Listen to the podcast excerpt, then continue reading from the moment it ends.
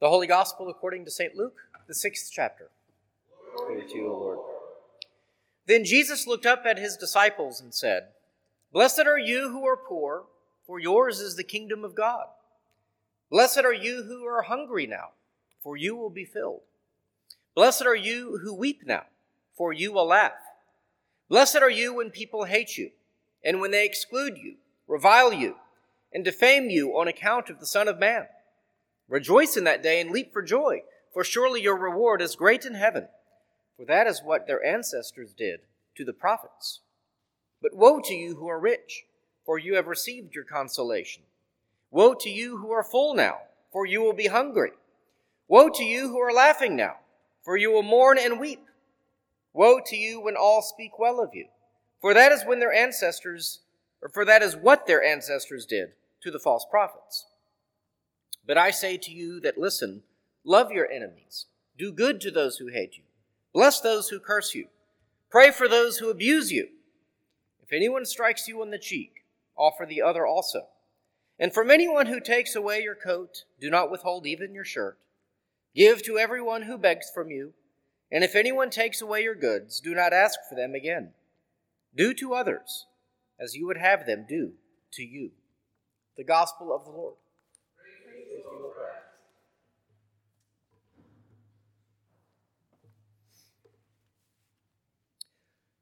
Grace and peace to you from God our Father and our Lord and Savior Jesus Christ. Amen. The virtues of Christianity, I think, are pretty obvious, uh, as are the vices uh, that Christians are supposed to avoid. Now, that isn't say that the uh, virtues are easy to practice or the vices are easy to avoid. Only that the casual observer, even of Christianity, could pretty much make the case for what a Christian life should look like. You know, Christians ought to obey the law and be kind uh, and uh, give others the benefit of the doubt and be generous, whereas they should also avoid drunkenness or violence or theft and unfaithfulness. None of that would be really news to anyone. But there are other dimensions, perhaps more subtle and even more destructive dimensions to Christian character that are not as frequently addressed. And since this is All Saints Sunday and the descriptive and challenging Sermon on the Mount is before us, Luke's Beatitudes, I want to take a look at one of those destructive tendencies that maybe is not as obvious as theft or murder or lying. While subtle it definitely plagues our time and can lead us down a path of hopelessness. And I am speaking here of cynicism.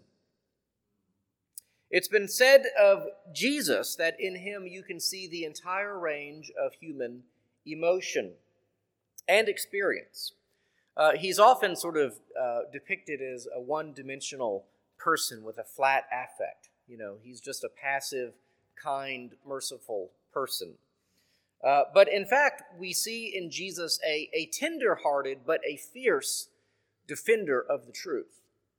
Well, that should come as no surprise. He is truth, so he defends truth. And in him, we see righteous indignation, we see compassion, we see mercy, we see sorrow, and even more. We even see humor uh, on occasion, and what you might call uh, jesting or ribbing uh, or teasing even of his own disciples. But one thing you never see is cynicism. You know, he never says, oh, those group of people, you know, you can never, those people, nothing good ever comes out of those people. Uh, Jesus is always hopeful. Right? He never looks at anyone as just a totally hopeless case. And he never uses, which is really the definitive quality of cynicism, he never uses a person's weaknesses against them. Now, it might be an advantage that Jesus is God and he has full confidence that God is going to redeem all things. Uh, and yet, even Jesus says, you know, he does not know when the second coming will be. And even J- Jesus struggles with the uh, crucifixion that he cannot avoid. So, I don't think it's like cynicism is a, a possible emotion uh, or conclusion for him to come to. It's just that in his righteousness, he never embraces cynicism. Now, maybe you're thinking, well, yeah, but people back then, you know, they weren't cynical. That wasn't a problem for them. Life was much simpler. It's only in our modern times that we have grown to be so cynical with all the evidence of history behind us and whatnot. But actually, cynicism, with a capital C, was a school of philosophy uh, that predated Jesus by several hundred years. In fact, during Jesus' lifetime, it was making quite a comeback. Greek cynics were known as men who would take extreme vows of poverty in an effort to detach themselves from the things of the world. In fact, there's a thread of that that's sort of, you know, you see in Jesus' own teachings. You know, there is a danger to attaching yourself to things in the world. One of the most famous cynics was a guy who lived in a clay barrel, like a like a gigantic clay tube. Uh, and that was his house. He essentially lived on the streets, begged for everything, and, and that was how he lived out his cynicism. Their philosophy was marked by indifference and shamelessness. Indifference and shamelessness. I mean, a lot of people who have those qualities, you see it in flippancy. That's one of the hallmarks of our age. Indifference and shamelessness. They could not and would not be shamed for living as vagabonds with no attachments or loyalties. In fact, it became a mark of pride.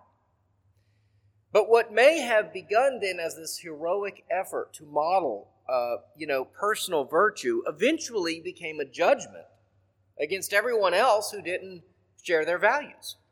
Right? So they detached themselves from all physical uh, luxuries, uh, and then they viewed others who didn't do the same essentially as weak, weak in character. They began to see people who refused to live as simply as they did as inherently craven, unable to show restraint unable to live modestly. So, over time, the philosophy and the people who practiced it became cynical, right? They, they started just assuming the worst in other people. In fact, it really just became another form of, of self righteousness, right? You know, we're the ones who are living the right way, and everyone else is, is terrible. Now, the cynic today, the way we use the phrase, is someone who not only assumes the worst, in others. That's fairly easy to fall into. But they'll use the worst in other people to their own advantage. That's what cynicism really is. You see, it's one thing to recognize man's fallenness. Okay, Christians do that. Uh, Christians, of course, uh, recognize it, but then we seek to elevate man above and beyond his fallenness through repentance and forgiveness and reconciliation. Know, that's why Christianity, it's not just about your personal uh, sin and forgiveness and, and etc. But this is a process by which we can, as a civilization, actually live together in harmony because there is a way we can be forgiven of our sin. We, we burst the bonds of cynicism. We, we work towards re- reconciliation, right? We want to see every man and woman overcome the fall into sin uh, by trusting in Christ and becoming people of hope. That is our aim.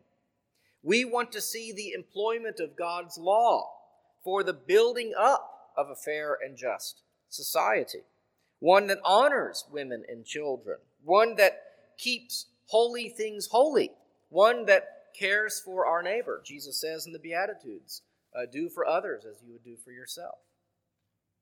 The cynic is evil because they understand the fallen nature of man's reality, and then they look to exploit it.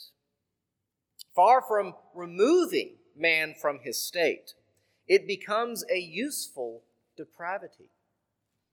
Some examples the lottery. I oppose all gambling.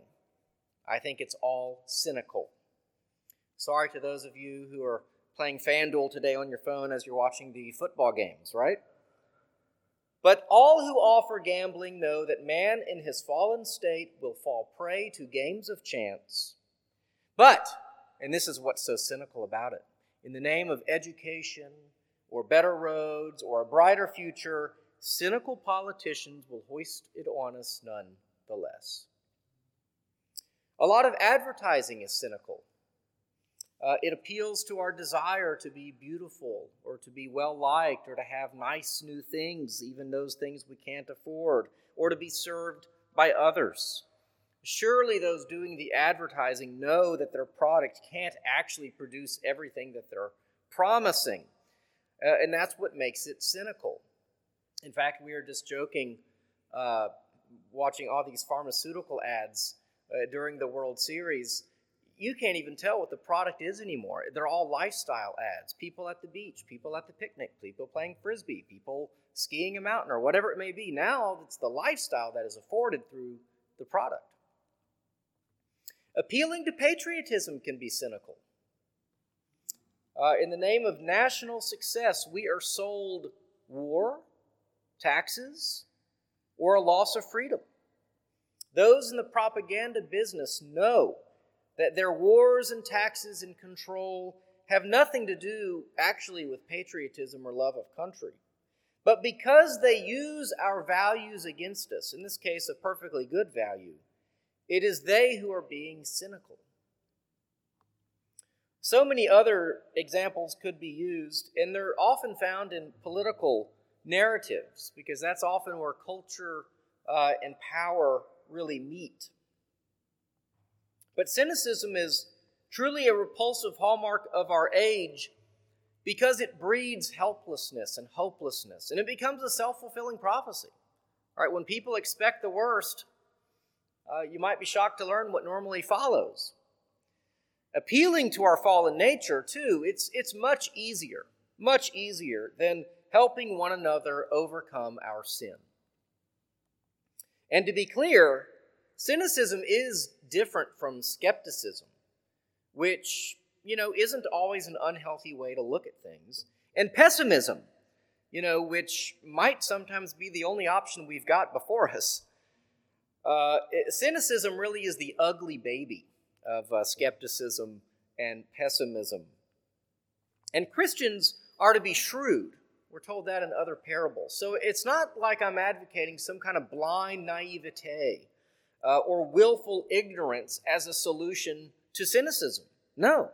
The solution is found in the teachings of Jesus, teachings which describe the disposition and the character of saints. I should say the teachings of Paul as well, because what does Paul say in that famous chapter in 1 Corinthians? Love bears all things, believes all things, hopes all things, endures all things. Jesus says that those who are poor and hungry and weeping will be blessed.